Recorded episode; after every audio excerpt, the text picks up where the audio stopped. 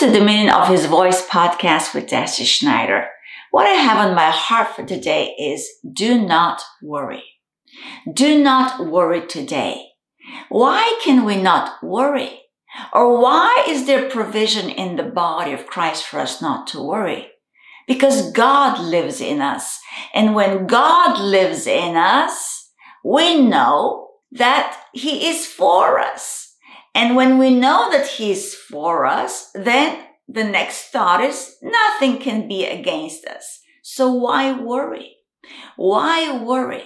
And so today we make a cautious decision, a solid decision that we will not worry because we have a heavenly father. We have a father God who loves us, who has demonstrated his love for us by sending his son to die for us and then raising his son from the grave. And when he was raised up, we were raised up into this place of trust. This place where worry is not a consideration, where our assurance of his love for us is flashing out, chasing out fear. And fear is the number one factor for why we worry. And so when we meditate the love of God, we recognize that there's truly nothing to worry about. Because in the perfected love of the Lord through his son, the Lord Jesus Christ, there's no fear. There's no fear because you see, we have already passed from death to life. We already have through his baptism died. So now through his resurrection, we have come to life. Because you see, we have through his baptism been reconciled unto his death.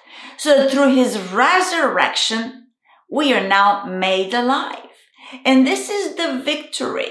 The victory that has overcome the world is our faith. It is us believing this resurrected life that now lives in us. And because of this resurrected life, then there's nothing to worry about because death is no longer a threat. But we have a solid consolation that he has died for us. And through his death, he has defeated death itself. He tasted death for us so that we can now live unto him with no fear of death. And that's why Jesus in Matthew 6 talks about and encourages us not to worry. Because we have a heavenly father that loves us. We have a heavenly father that is concerned with our affairs. We have a heavenly father that is for us. In Matthew 6 verse 25, therefore I say to you, do not worry about your life. And this is today my encouragement to you. Do not worry about your life. Trust the plan of God. Trust God. Trust that God is bigger than your moment. Trust that God is in your moment. And because He's in your moment, He is the giant of your moment and you are coming out because the greater one lives in you and you have, because of a new birth, overcome the world.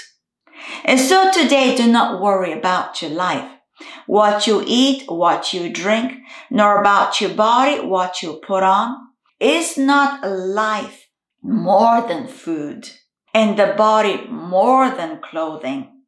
Look at the birds of the air, for they neither sow nor reap. Consider the birds today. Look out your window and see the birds. See them being carefree today, not worrying about what they will eat. For they neither sow nor reap nor gather into barns, yet your heavenly Father feeds you. And so the lesson here is your heavenly Father feeds you too. Not only does he feed the birds, but he feeds you and me as well. because we are of more value than they are. And then in verse 27, which of you by worrying can add one cubit to his stature? We can add no growth to ourselves by worrying, but actually we can regress and we can remove growth that we have already attained in Christ by worrying, by not believing God today. And so Jesus continues, so why do you worry about clothing? Consider the lilies of the field, how they grow. This is a powerful revelation. That what are we consider when we look at the flowers of the field? How they grow, how they increase in stature. Do they increase in stature by toiling? Do they increase in stature by spinning? No, they just are. And God clothes them.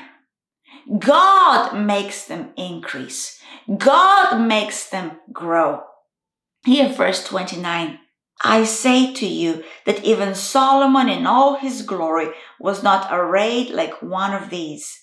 Now, if God so clothes the grass of the field, which today is and tomorrow is thrown into the oven, will he not much more clothe you, O you of little faith?